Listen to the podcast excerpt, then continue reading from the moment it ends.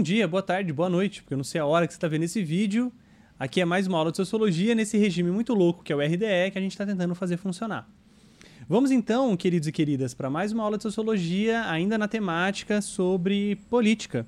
Especificamente, o conteúdo de hoje é bem interessante. A gente vai tratar um pouquinho sobre um conceito que é essencial para uma participação política mais plena e para a gente não cair no engodo da despolitização, como a gente falou na aula passada. Então vamos lá para o conceito de hoje, eu vou organizar os slides aqui. Muito bem, falaremos hoje então de cidadania, esse conceito que é fundamental, um conceito que é clássico, mas que ao longo do tempo ele foi ganhando contornos específicos e que hoje ele é fundamental para uma participação política mais efetiva. É, eu quero começar a aula de hoje falando sobre cidadania, resgatando é, dois documentos legais que orientam a atuação de qualquer cidadão brasileiro. Vamos lá então, vamos dar o slide aí. É, na Constituição de 88, então, que é a Carta Magna brasileira, que vai estabelecer todos os parâmetros legais para todos os outros diplomas jurídicos que vão existir no país, no artigo 1 a gente tem algumas informações bem interessantes e eu vou ler aqui com vocês, tá bom? Olha só.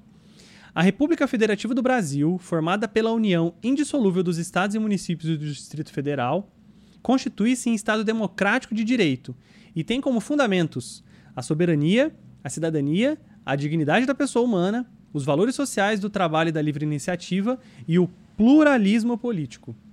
Olha só que interessante logo no primeiro artigo da Constituição, ou seja, o fundamento legal que estrutura todo o, o Brasil, a gente vai ter a definição e um dos fundamentos essenciais para essa Carta Magna, o segundo inciso ali, a cidadania. Veja que ela figura, a cidadania figura juntamente com a soberania, que é fundamental para a existência de um Estado moderno, como a gente vai ver nas próximas aulas. Então, o Estado ele tem que ser soberano num determinado território.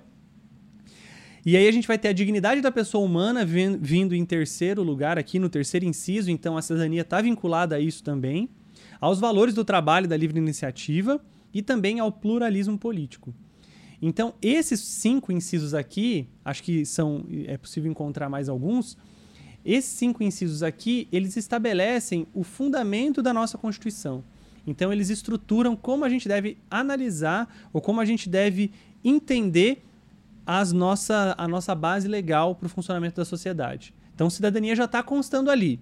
Agora, no próximo slide, vamos ver o outro fundamento legal que eu quero trazer para vocês, que é a LDB, a Lei de Diretrizes e Bases da Educação, que se existe uma carta magna, da, né, que é a Constituição de 88, que regulamenta todas as, a, as leis brasileiras, a LDB estabelece como que a educação vai acontecer no país, desde a educação infantil até a educação superior. É, e olha só o que está no seu artigo 2 se eu não me engano, é no artigo 2 ou no parágrafo 2 do primeiro, do primeiro artigo, depois a gente pode procurar lá. A educação, dever da família e do Estado, inspirada nos princípios de liberdade e nos ideais de solidariedade humana, tem por finalidade o pleno desenvolvimento do educando, seu preparo para o exercício da cidadania e sua qualificação para o trabalho. Olha que interessante. É, já está constando ali na LDB que a educação ela deve, de alguma forma, fomentar o exercício pleno da cidadania. Então, de alguma forma, essa aula que você está tendo aqui comigo e também com os outros professores, de certa forma, essa aula tem, em alguma medida, de possibilitar que a sua cidadania seja exercida da mesma forma que está pressupondo na Constituição de 88. Então, veja que a cidadania ela é um ponto-chave nisso que acontece aqui. O processo educativo brasileiro leva, tem como horizonte, né, tem como finalidade fazer com que todas as pessoas que passam pela educação básica no Brasil possam exercer a cidadania de uma maneira mais plena. E aí que é o interessante, nesse próximo slide, como vocês estão vendo aí, de que a gente tem então a cidadania como a base daquilo que a gente considera como educação. Só que aí, a gente sabe o que é cidadania? Se a cidadania é a base da Constituição, um dos fundamentos dela, e também é o horizonte, o fim que a educação brasileira, a educação básica brasileira deve levar, como que a gente não entende o que é cidadania? Como que ainda a gente não faz noção, não faz ideia, não entende como eu posso exercer a minha cidadania? Isso é um erro muito grave. Então, na tentativa de solucionar e tentar ajudar um pouquinho para resolver esse erro, é que eu gravei a aula de hoje, é o conteúdo da aula de hoje. Então vamos lá. Nesse próximo slide vocês vão perceber aí que nós temos uma definição básica de cidadania que é uma é, que essa palavra cidadania, né, cidadão, vem do latim e ela se refere àquela pessoa que mora e que nasce em uma cidade. Todo mundo que nasceu ou mora em, em uma cidade pode ser considerado cidadão. Só que será que é isso mesmo? Será que seria só isso? O será que cidadania, será que se cidadania fosse só isso? Nascer numa cidade, ela seria o fundamento de uma carta magna da Constituição de 88 e seria o horizonte e o fim da educação? Não, né? Porque se você só se só é nascer numa cidade que te garante a cidadania, então você não precisa exercer esse pleno direito. Você não precisa exercer a cidadania plenamente, porque é só nascer. Então a gente vai perceber que não é só isso. Para a gente perceber as, é, o avanço do conceito cidadania, vamos ao próximo slide. Olha só, é, a gente vai ter como referência essa noção de cidadania, obviamente que a gente, vamos dizer assim, do berço da civilização ocidental. Então a gente não está falando do Oriente aqui, a gente está falando do Ocidente, então a gente vai falar de gregos e romanos, tá? É, os gregos, eles tinham a ideia de que cidadão era aquele que podia interferir na vida da polis. E claro que a gente sabe que a cidadania grega, como o Zé já deve ter falado para vocês, ela é bem restrita aos homens brancos que não eram escravos. Então, as mulheres não eram consideradas, as pessoas que eram escravo, escravizadas não eram consideradas, os presos de guerra também não. Enfim, era um grupo bem restrito que podia participar da decisão da cidade. Então, essa noção de cidadania era bem restrita. Já entre os romanos, a ideia de, de cidadania é um pouco do que vai acontecer até hoje, que é a ideia de que o indivíduo tem direitos e deveres para com uma determinada organização política. E aí que essa cidadania vai ter o seu é, vamos dizer assim, a sua base. Só que eu acho legal essa tabela que eu vou mostrar para vocês agora, que essa tabelinha aí, ela resume, vamos dizer assim, de uma maneira histórica, como que a cidadania foi sendo configurada. E olha que bacana. A gente vai ter ali, no período feudal, é, da, dessa sociedade europeia e tudo mais, uma relação que ela não é uma relação de cidadania, porque a ideia ali era de que uma relação hierárquica você tinha um vassalo ou um servo que tinha uma relação quase que, né, com uma relação de servidão, como a gente bem conhece, mas uma relação meio que de dominação, né? Ele é dominado por aquele indivíduo. Então ele não é alguém em específico, alguém em particular, um indivíduo como a gente entende hoje, um indivíduo detentor de direitos e deveres. Nesse período feudal aí era mais um sentido assim, olha, eu trabalho para você porque eu não tenho a minha terra, então eu devo alguns tributos para você e acabou. Isso é facilmente substituído. Então você vai ter uma relação de hierarquia e não uma relação de direitos e deveres. Então ali a gente não tem uma noção de cidadania ainda. Da mesma forma que num regime monárquico também não. Regime monárquico a gente está falando aqui de um rei. O rei olha para os seus súditos não como sendo indivíduos dotados de individualidade, direitos e deveres, nada disso. O súdito para ele, os súditos para o rei é uma grande massa que ele pode controlar, mandar é, para fazer o que quiser. O Foucault tem alguma. tem um livro, acho que eu não vou lembrar certinho, não sei se é o Vigiar e Punir, mas talvez seja, onde ele vai dizer que o rei olhava para os seus súditos como ele olha para algum objeto. Então é possível fazer qualquer coisa com esse objeto porque é dele. Ele é o rei, ele pode fazer o que ele quiser. Da mesma forma, no regime monárquico, a gente vai ter também o regime tirânico, né? um governo autoritário onde o, a pessoa que está submetida ao tirano só tem que apoiá-lo e nada mais. Só que tudo isso começa a mudar quando a gente começa a ter na Europa uma ideia de nação. A ideia de que eu pertenço a uma determinada unidade nacional. Então eu não sou de determinado rei, eu não sou de determinado ser, é, senhor feudal, eu não sou posse de determinado tirano, nada disso. Eu pertenço a uma certa nacionalidade que pode ser identificada pela língua, pelos costumes, até pela região onde mora, e agora começa a fomentar algo ali que poderia deslumbrar e poderia desembocar nessa outra etapa que está na última célula dessa tabela aí, que é a ideia da cidadania moderna, uma cidadania pautada no Estado moderno, que estabelece que agora o indivíduo não vai ter uma relação com outro indivíduo, mas a minha relação é com o Estado. Então agora eu tenho uma estrutura estatal que garante e tem uma certa soberania num território, possui o controle das Forças Armadas, como a gente vai ver daqui a pouquinho, na, na próxima aula a gente vai ver isso. É, então agora eu tenho uma relação com esse Estado e esse Estado me garante algumas coisas essenciais para a minha vida. Ele garante proteção, ele garante direitos, ele garante alguns elementos que vão fazer com que eu consiga viver naquele lugar. Então agora, nessa ideia de uma certa cidadania moderna, é a minha relação não é mais para com outras pessoas, mas é para relação com um Estado, uma entidade mais abstrata que agora administra essa região, essa população, e não mais um indivíduo em específico como um rei ou um senhor feudal. Para ficar mais claro essa ideia de cidadania moderna, eu trago para vocês aqui as contribuições do Thomas Marshall, que é um teórico bem famoso, bem clássico das ciências sociais, onde ele vai tentar explicar na Inglaterra o que, que é a cidadania. Então, claro que ele está falando da Inglaterra, mas talvez fique fácil para a gente também pensar nisso. Ele vai dizer nada mais que cidadania é um conjunto de direitos conquistados. E aí, o Marshall vai dizer que na Inglaterra foram três momentos na história para conquistar esse bloco todo de direitos. Então, ao longo de três séculos, a população inglesa foi conquistando esses direitos para se tornar uma e para executar uma cidadania mais plena.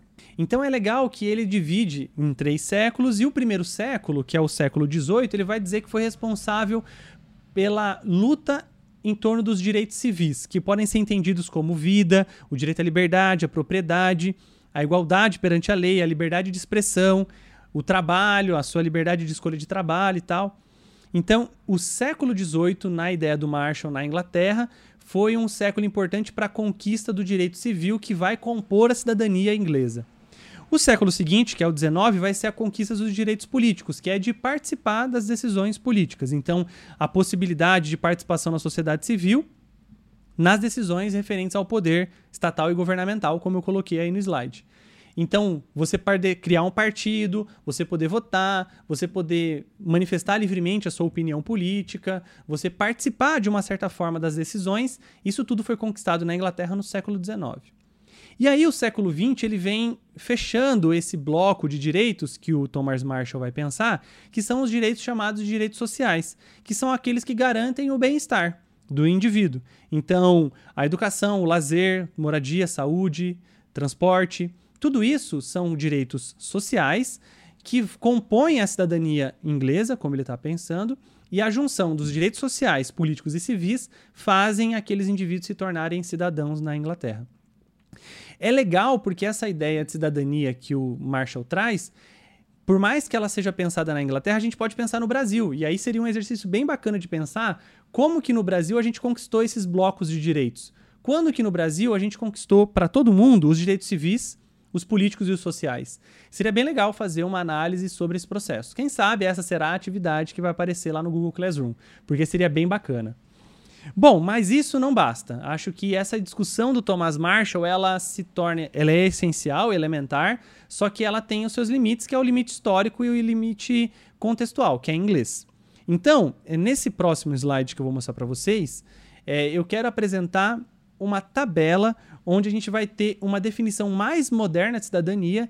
E aí, nesse momento, eu vou ter que tirar a minha tela, eu vou ter que tirar minha carinha, porque vocês não vão conseguir ver direito se, eu, se a minha imagem ficar aqui, porque a tabela é bem grande. E eu não vou explicar a tabela inteira, tá? Então vamos lá para a tabela.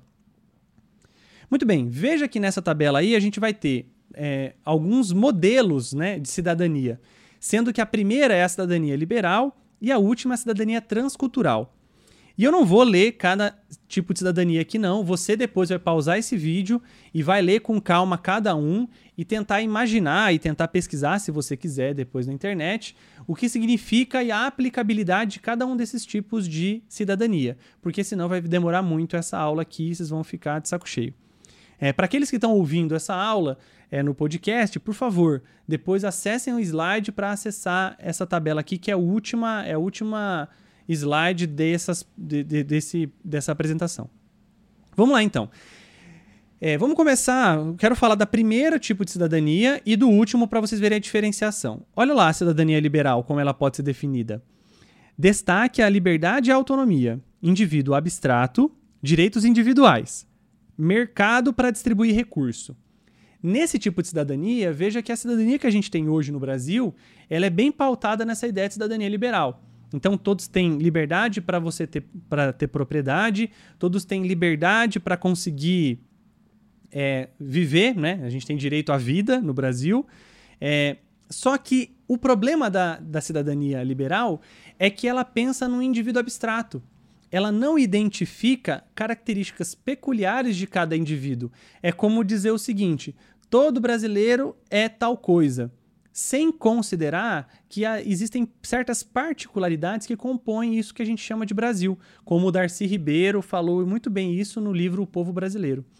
Então, por isso que essa cidadania liberal ela vai sendo é, aperfeiçoada e ganhando novos contornos, contornos nas outros tipos de cidadania. E aí, a última desse tipo aqui, né? Acho que pode ter mais. Se você precisar na internet, você vai encontrar mais, mas uma das últimas características de cidadania, um modelo mais atual, é a cidadania transcultural, que é a última ali. E eu vou ler a definição. Complexo processo de integração e diferenciação, a categoria de pertencimento deve ser levada em consideração. O que, que isso significa dizer? Significa dizer que não basta o indivíduo ser um indivíduo abstrato. Para eu considerar esse indivíduo como exercendo a cidadania plena, eu tenho que entender a maneira como ele pertence a esse determinado Estado, a maneira como ele é integrado nesse Estado e, se necessário, diferenciar algumas políticas para que ele consiga se integrar de uma maneira mais completa. É você pensar o seguinte: será que você, que nasceu no Brasil, tem a mesma capacidade de integração na sociedade do que um indivíduo que é refugiado no nosso país? Tanto ele quanto você, uma vez que estão em solo brasileiro, vocês podem ter alguma, alguns direitos e deveres garantidos pelo Estado brasileiro. Se eu não me engano, tem alguma resolução no Brasil que diz que aquele indivíduo que está aqui tem direito a algumas coisas. Se eu quero me, que se eu quero que esse indivíduo se torne parte do meu corpo, né, do Estado brasileiro, que ele participe ativamente da economia, que ele participe das decisões, esse indivíduo vai ter que ser integrado à cidadania brasileira. Só que como isso vai acontecer, sendo que ele vem de um outro país, com outros costumes, com outra concepção?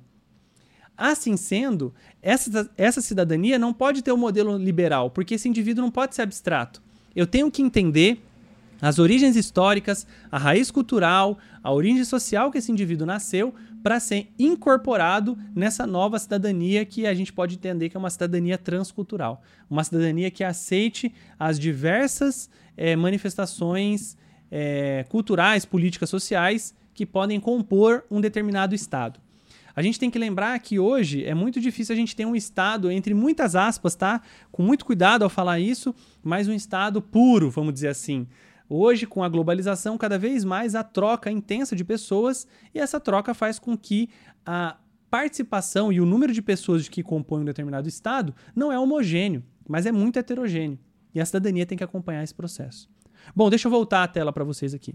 Com tudo isso que eu acabei de dizer, galera, eu espero que vocês tenham entendido que essa noção de cidadania, ela é muito mais do que plenamente ter direitos e deveres. Ela envolve o processo de participação, de compartilhamento, de tomada de decisão em um determinado território.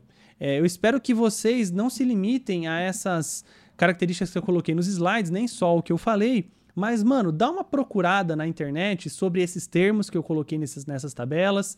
Dá uma procurada nessas informações que eu passei para vocês. Procure aprofundar. A atividade que eu vou colocar no Classroom também vai fazer com que você pesquise um pouco mais. De verdade, galera, eu acho que se você se preocupar em entender um pouquinho mais como é a cidadania e como eu posso exercê-la e de que forma eu posso ajudar a melhorá-la, você vai estar tá atingindo um dos resultados do processo educativo, é que, como a gente viu na LDB e na Constituição, é exercer a cidadania de uma maneira plena. Então, ser cidadão é também você parar no sinal vermelho, mas também é você entender que um determinado resíduo deve ser manipulado para não ser jogado lá, é você entender que você não vai colar na prova porque ao colar na prova você está é, ludibriando o sistema educacional, que é um investimento público em você, e esse investimento público é tirado de outras partes, né? É uma parte do orçamento que vai para você estar man ser mantido na educação pública e não está sendo colocado em outro lugar. Então, é uma responsabilidade para com o investimento que o Estado brasileiro faz em você. Então, ter dimensão disso talvez faça com que você tenha uma ação política mais consciente, é, mais aprofundada e que você entenda que política é praxis. Certo, gente? Então acho que é isso. Eu fico por aqui nessa aula. É, como eu disse para vocês, é, qualquer coisa ficou muito pesada, para a aula, dá uma descansada, toma uma água e volta a assistir. É, no YouTube, está disponível. É, você também vai ouvir, você pode ouvir essa aula, como disse, né? Esse, essa aula também vai virar um podcast. Você pode ouvir quando quiser. E vai ter atividade lá no Google Classroom. Me procure, no WhatsApp, no Classroom, se você tiver alguma dúvida. E a gente vai ter também um atendimento onde eu posso fazer uma exposição diferenciada, posso tirar as dúvidas de vocês, a gente pode se encontrar para falar um pouquinho mais sobre esse assunto. Beleza, gente? Então é isso, agradeço pela atenção e a gente se vê na nossa próxima aula. Tchau, tchau.